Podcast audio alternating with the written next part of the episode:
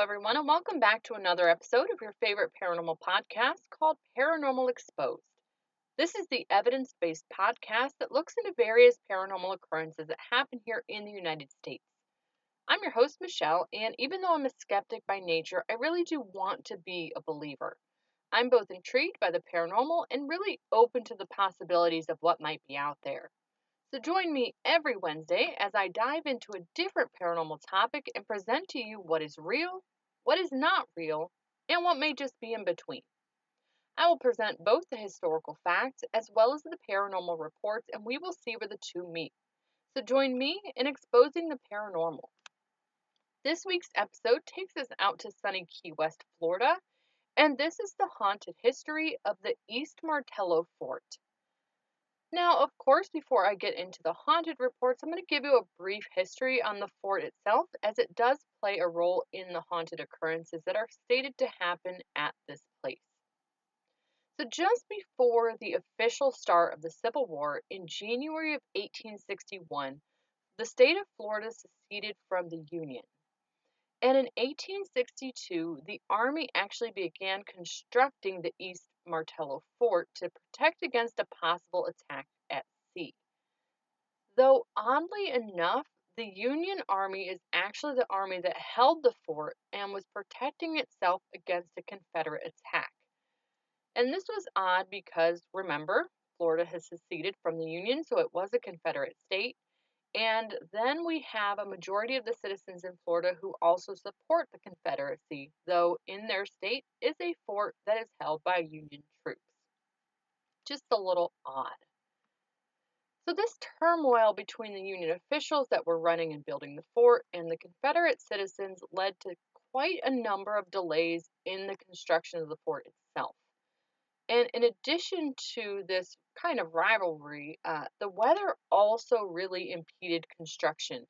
Um, for those of you not familiar with Florida, they have a lot of tropical storms. There's hurricanes that hit usually every season. And it's pretty hot, it's pretty humid all year round, and not the best conditions for working outside. In addition to this, in July of 1862, not long after construction had began, a yellow fever outbreak hit the area. So instead of building the fort, much of the efforts for those who were not ill was actually in building coffins for the dead, as there were so many people that passed away during that time. A couple months later, in October of 1862, as the weather cooled down and people's health returned, construction continued on the fort. Then, in June of 1864, about two years after the first outbreak, yellow fever hit yet again. Again, a lot of lives were taken with this new outbreak, and of course, the construction for the fort was stalled again. In October of 1865, the fort was hit by a pretty large hurricane, which damaged quite a bit of the fort, as well as delayed construction again.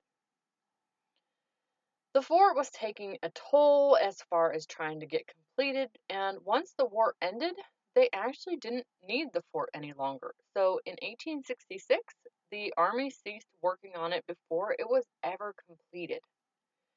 At this point, the fort had never been armed, it never saw battle.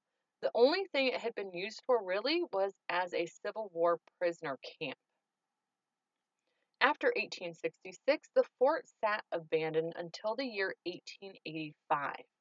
And at that point, the government began readying the fort for use, and they did it actually just in time for the beginning of the Spanish American War, which started in 1898.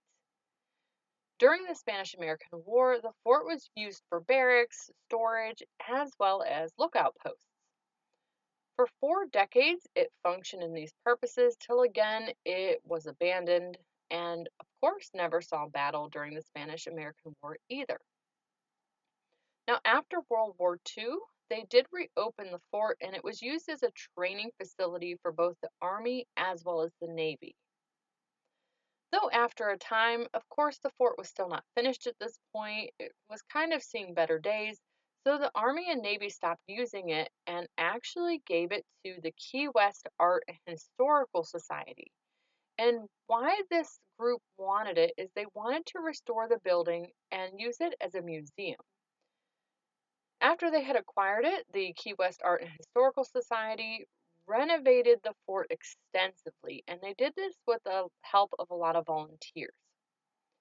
In 1950, the fort did open up as a history and art museum, and in 1972, it became a National Historic Site. Part of the museum, the art gallery itself, was actually designed by a man named Robert Eugene Otto, who was a really prominent author and artist in the area.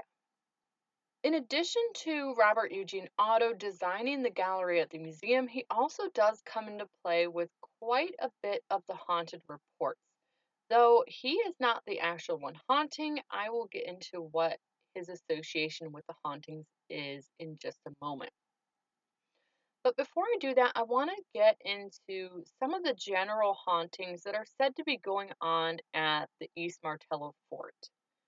In general, people will feel various cold spots throughout the facility. They will also hear and see doors opening and closing on their own, as well as locking and unlocking on their own. Many will also report being touched. They will hear whispers and voices throughout the facility. And really, there have been reports of up to 42 spirits that are haunting the halls of the East Martello Fort. And one of those 42 spirits is associated with the man I mentioned earlier, Robert Eugene Otto. Though, as I said, it's not his spirit that's actually inhabiting the Fort East Martello, but it is a spirit associated with him.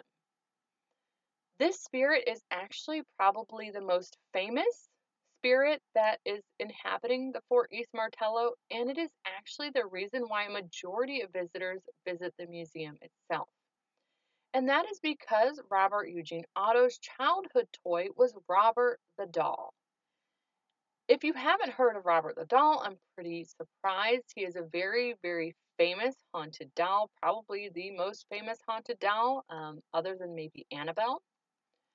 But let me get into the story of what is said to be going on with Robert the Doll. In 1904, Robert the Doll was made by the Steiff Company in Germany. And per that company's historian, Robert the Doll was actually likely a one of a kind doll that was made for a window display. As a child, the painter and author Robert Eugene Otto acquired Robert the Doll and actually named the doll after himself. And in order to avoid any confusion, I am going to call the owner, whose name is Robert Eugene Otto, I'm going to call him Otto by his last name. And the doll I'm going to refer to as either Robert the doll or the doll. And there are many different stories as to how Otto actually came to acquire the doll. But the most probable theory is that his grandfather had gifted the doll to Otto after he had taken a trip to Germany. And with records, with ancestry and so forth, there is record of his time in Germany that does back up this theory. Robert the doll is actually just over 40 inches tall, so he's about three feet tall, and he's made of a fabric that is stuffed with a material called wood wool. And wood wool, if you kind of look at it, you feel it, it has like a straw like look and texture. And Robert the Doll also wears a sailor outfit, though this outfit is actually not the outfit that was originally on Robert the Doll. This was actually an outfit that had once belonged to Otto. You can actually see some pictures of Otto wearing this sailor outfit before he put it on Robert the Doll. And I will post some of those pictures on social media so you can see that as well. In addition to this, Robert the Doll also is holding on to his favorite toy, which is Robert the Doll has a stuffed dog. As a child, Otto reported that Robert the Doll would make really bad things happen. But really, any mischievous event that would happen in the home got blamed on Robert the Doll. Otto apparently was an angelic child who never did anything, but his doll was the malicious, mischievous one. Otto would have full conversations with the doll, and they were pretty inseparable. He really carried this doll with him everywhere. They would play in the yard together, they'd watch TV together, and eventually he carried on full conversations with the doll and would use different voices for him and for the doll. One account that was stated is that Otto's mother awoke in the middle of the night to the sound of Otto screaming, and she could also hear furniture being moved around in Otto's room. When she entered his room, she found Robert the doll sitting on the end of the bed, and Otto was terrified. He was screaming. All of his toys had been mutilated, and all of the furniture in his room had been moved around. When his mother asked what had happened, Otto stated that Robert the doll had did it. Later on, an aunt came to live with the family, and she really became concerned about the relationship between Robert the doll and Otto. She was worried and suggested that the doll be locked away. And the parents kind of agreed with her, so they ended up locking Robert the doll in a box and storing him in the attic. The next day, the aunt was found dead. The parents were so sure that it was because of Robert the doll that they actually unlocked him and gave him back to Otto. As Otto grew up, of course, he couldn't stay at home. He had to kind of get his education and start living his life. So while he attended college, he actually left the doll at his house. He went to New York to pursue an art degree, and from New York ended up in Chicago. After Chicago, he ended up in Paris, where he met his future wife, Annette Parker. In 1930, the two were married and eventually moved back to the mansion in Key West. At that time, Robert the doll was sitting there waiting for him, and he ended up turning one of the towers of the home into his own personal art studio. In his art studio, this is actually where he kept Robert the doll with him. Reportedly, Otto treated Robert the doll as if he were actually alive. He even designed a room in the tower for the doll that had its own bed, and this is where he gave Robert his own stuffed dog. Now, Annette Parker, Otto's wife, was said to have been pretty weary of the doll. She asked that it be kept locked away upstairs as she was really creeped out and didn't want it in their main home. Of course, happy wife, happy life, so Otto kept the doll upstairs with him. And people passing by the home would report seeing Robert the doll looking out at them through the window. And when they noticed him looking at them, he would actually vanish from the window. And this was strange as remember the doll was locked away and this was happening at times when the family members weren't home. It was also reported that visitors to the home would hear footsteps in the attic even though there was no one upstairs. And one account from a plumber who was fixing some pipes at the home stated he was working in the kitchen and Robert the doll was in one corner of the room. While he was under the sink fixing the sink, he heard giggling, and when he turned around, Robert the doll was on the other side of the room, even though no one had entered the room with him. Annette and Otto remained in their home with the doll until the two died. Otto died first in 1974, and his wife followed him two years later in 1976. Before Annette died, she had it written in her will that the doll was to remain locked in the cedar closet in the attic, and this was to stay in effect even after she had passed and sold the house. When the house was bought by a woman named Myrtle Reuter, she acquired Robert the doll in the sale. She ended up staying in the home for six years, and when she moved out, she actually took Robert the doll with her, even though Myrtle Reuter's daughter claimed that the doll was evil and wanted to kill her. Myrtle herself reported that the doll would move around the house on its own, and after owning Robert the doll for about 20 years, she ended up donating him to the museum. After she had donated him to the museum, a few months later, she ended up passing away. Robert the doll now stays in a display case at the museum that is locked and monitored by cameras and various devices. It is said that once Robert the doll arrived at the museum, electronic devices and cameras would malfunction. There's also been many claims that he will change positions, you will hear him giggling, and even his facial expressions will change. And if you want to see Robert the doll for himself, you should be aware of what you need to do when you meet him. If you want to take a picture of or with Robert the doll, you should ask permission. Now, he won't say anything at all, but just asking permission is said to be enough. If you do not ask permission or you are mean towards Robert the doll, bad things are said to have happened. One instance of this is there was a young couple who had visited Robert the doll. And the man, he wasn't really concerned about Robert the doll. He said everything was fake. He was kind of bad talking Robert the doll, making fun of him, taking pictures without permission. No issues happened while they were at the museum, but the couple went and got on the motorcycle and started off away from the East Martello fort. While they were riding on the motorcycle, all of a sudden, the man lost control of the motorcycle and both of them were in an accident. The young man was killed, unfortunately, though the girl ended up surviving. And the tale she had to tell was pretty creepy. She stated that while they were on the motorcycle, all of a sudden she could hear the laughter of Robert the doll, and that's when her boyfriend lost control of the motorcycle, and that's when he was killed.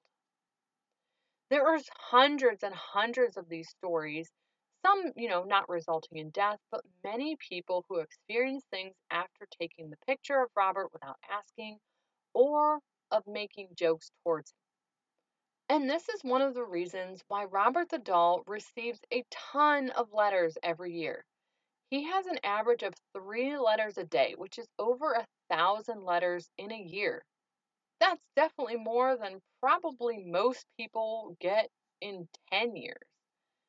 And these letters are mainly asking Robert the doll to forgive them for disrespecting him and asking him to please lift the curse that he has put upon them.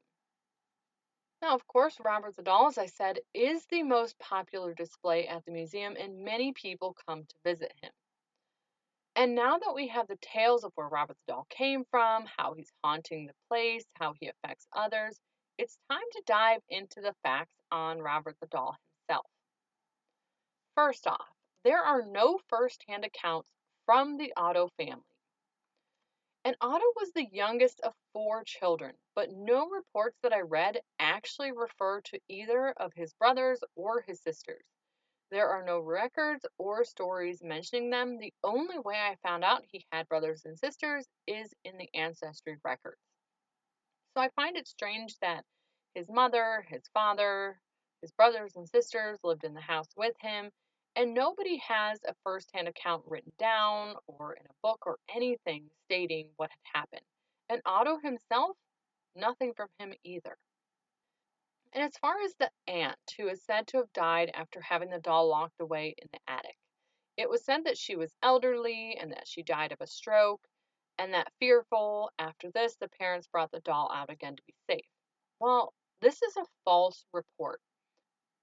Per her obituary, she actually did die at her sister's home, but it was after a long term illness. It wasn't anything that was sudden and the cause from Robert the doll.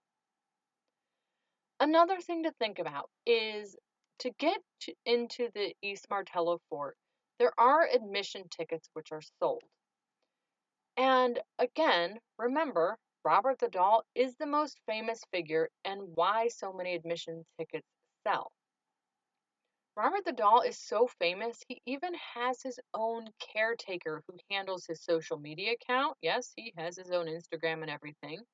She is the one who opens and responds to his mail. She takes care of his case, and once a month she takes him out and cleans everything.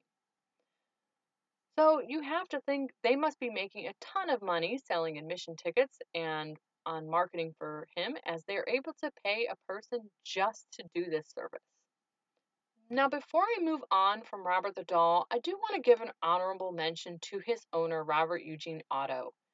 It was actually really difficult to research his legacy as it has been greatly overshadowed by the doll. If you research his name, you will not find his books, you will not find his artwork, you will just find out the haunted reports of his doll. And Otto was a really prominent painter. He has tons of works, he's published many books, and his paintings are actually pretty good but it's very difficult to find them. So I will post some on social media just so you can see and we can kind of honor his legacy a little bit more than by the toy he owned as a child. Now, moving on from Robert the Doll, I'm going to get into the next haunted reports, and this is of a technically a couple. This starts with a man named Karl Tanzler. And Karl was a German immigrant who had moved to the area of Florida in 1926. When he moved here, he left his wife and two kids back in Germany and became an x ray tech at the local Marine hospital that was on base. On April 22nd of 1930, a 21 year old woman was brought to the hospital as a patient. Her name was Maria Elena Milagro de Hoyos, but she went by Helen, as what I will call her for the rest of the episode. When she was admitted to the hospital, she had tuberculosis and had been checked into the facility with a couple others who were suffering from the same condition. Upon seeing her, 53 year old Karl recognized her from a dream he had had in his childhood. And in this dream, she was his true love. So when he saw her, reportedly he fell in love at first sight, even though he knew her prognosis with the tuberculosis was grim. During her treatment, he had various romantic gestures he offered her. He proposed to her in marriage many times, but she always turned him down. And he felt this was in part due to her sickness, but he felt that with his expertise that he could actually cure her of her affliction. He continued to treat her at the base for some time, though she was getting worse as her condition progressed. Helen and her family wanted her to be able to live her final time back at the house, so she went home against Carl's wishes. And at first, the family and Helen refused to let him to continue to treat her, though after he had tried for many months and gave lots of education, they finally agreed to let him continue his treatment with her. He would visit her every day after work, continue treatments with her, continue to display romantic gestures. He would give her many expensive gifts. But with all of this, Helen still ended up passing away on October 25th of 1931. Carl paid for her funeral and made a tomb at the local cemetery for her. And he visited her every day for 18 months at the cemetery. At the tail end of this 18 months, Carl started to hear Helen's voice coming from her casket. She would have conversations with him, telling him how he could save her and various things like that.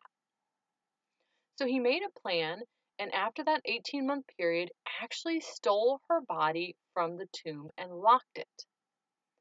When he took her, she had, of course, already started to decompose, as she had been here for a year and a half.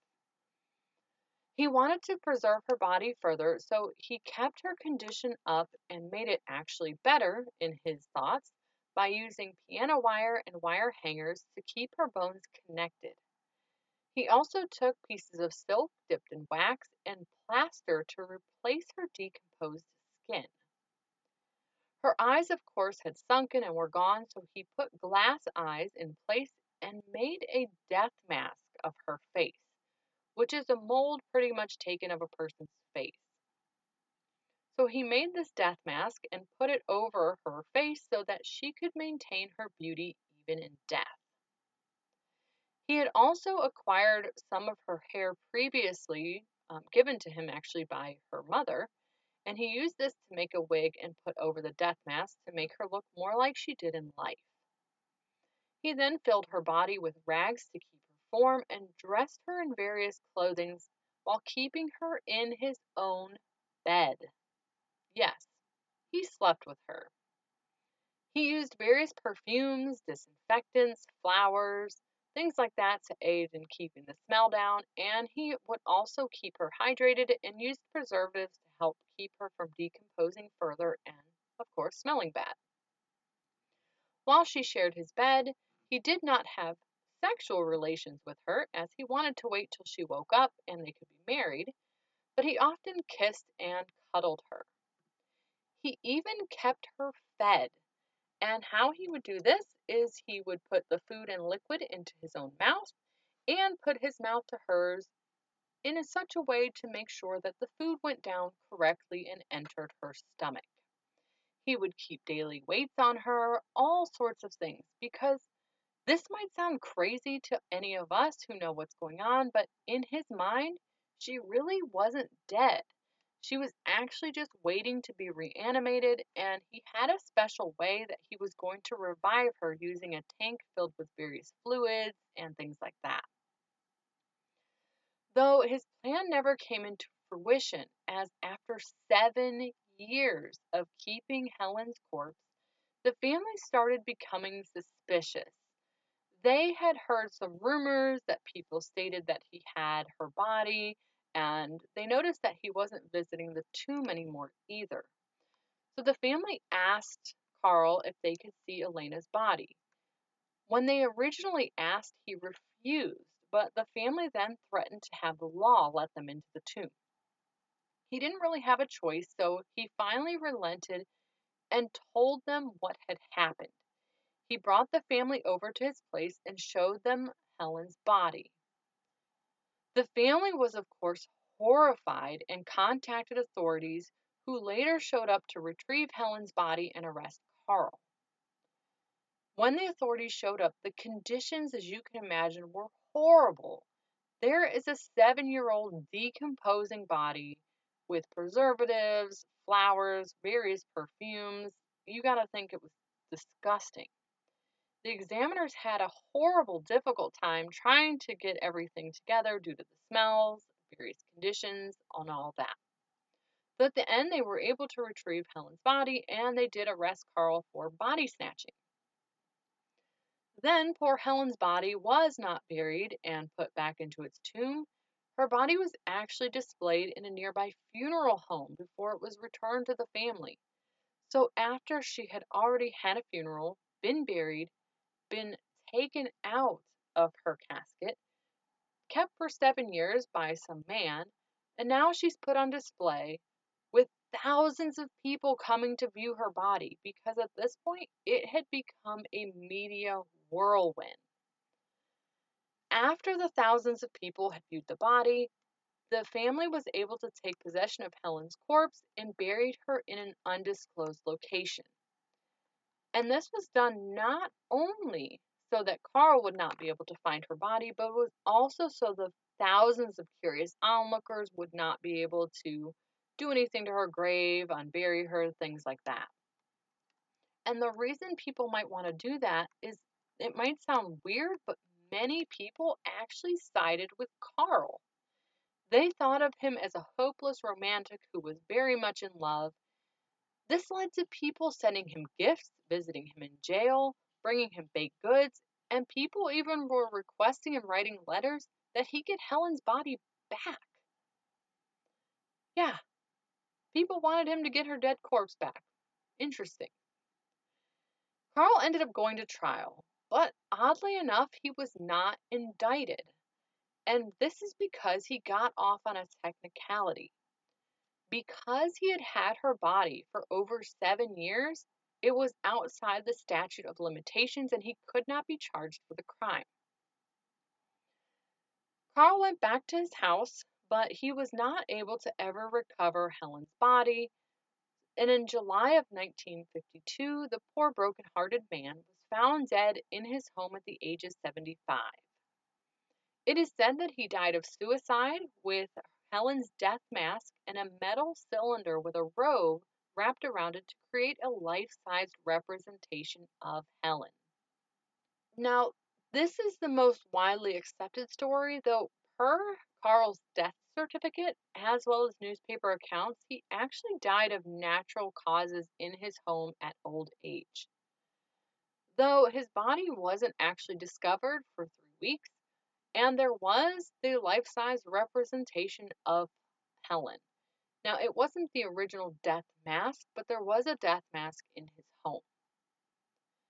Carl and Helen are said to be haunting the Fort East Martello, and you might be wondering why. And if you are wondering that, I would probably be wondering the same thing with you.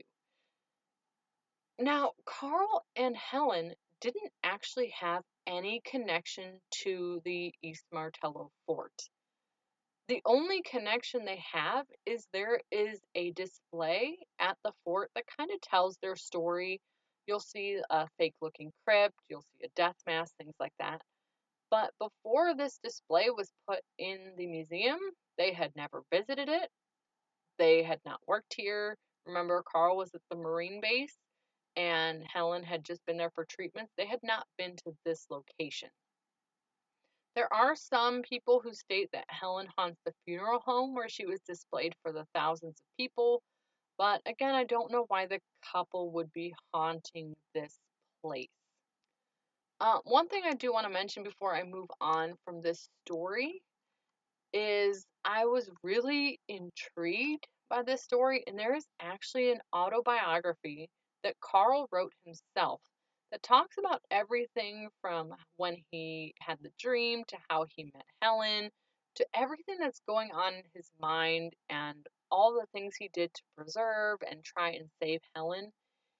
It is rather interesting. It's pretty short. You can read it probably in an hour. But it is really creepy, interesting, sad, all of that at the same time. I'll post a link on social media if you want to read that. Again, it's very interesting and there's nothing too creepy in it apart from the fact that you're like, what is going on with this guy's mind? But hey, to each their own. Again, it's interesting and worth a read if you might be intrigued by this story at all, which I can't imagine who wouldn't be, especially if you're into paranormal. But again, I don't know that he would actually be haunting this place and not, you know, Elena's tomb where her body might have gone, things like that. Now, the last account of which spirit is said to be haunting the Fort East Martello, and this is a man named Stanley Papio. He went by AKA the Junkyard Rebel. And Stanley, he was a sculptor who used junk to create art, you know, like old tire rims, old pieces of metal. He would create artwork out of various things. His artwork is actually on display at East Martello, and his spirit is said to haunt here in various methods. Now, Stanley did pass away in 1982 of a heart attack, though prior to his death, he actually had no connections to the fort itself. His art was actually not put on display until after his death.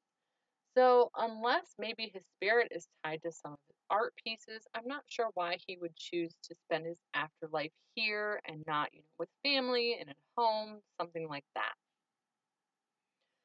So, as far as Robert the Doll, Carl and Helen, Stanley Papio, I don't really see how any of them are actually spirits that are haunting here. But that's not to say that it is not a haunted place. As if you remember earlier in the episode, think of all the spirits of the soldiers and sailors who had passed away of yellow fever. There was a lot of military people who died during that time. So it definitely could be haunted, but other than these military people, all the spirits are associated with displays in the place. So it seems more of a marketing ploy than actually something going on haunted wise. So, unless you might believe that the spirits of these people who died of yellow fever might be haunting the fort, I don't know of any other spirits that might. Definitely worth a checking out. But I would like to hear your thoughts on whether you think it's haunted or not. Maybe you've had a personal experience with Robert the Doll that you'd like to share, or you just have some other facts.